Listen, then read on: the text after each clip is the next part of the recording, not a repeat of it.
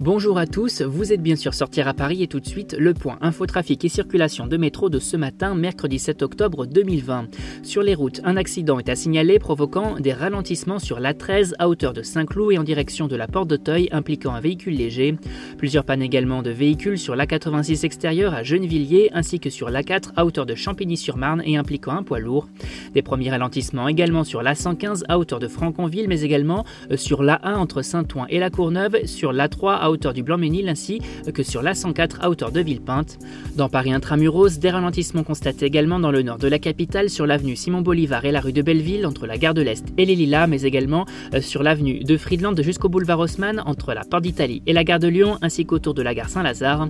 Plusieurs sections de route sont aussi toujours fermées aux véhicules sur la rue de Rivoli et la rue Saint-Antoine entre Concorde et Bastille, mais également euh, sur la rue d'Alésia et la rue de Tolbiac.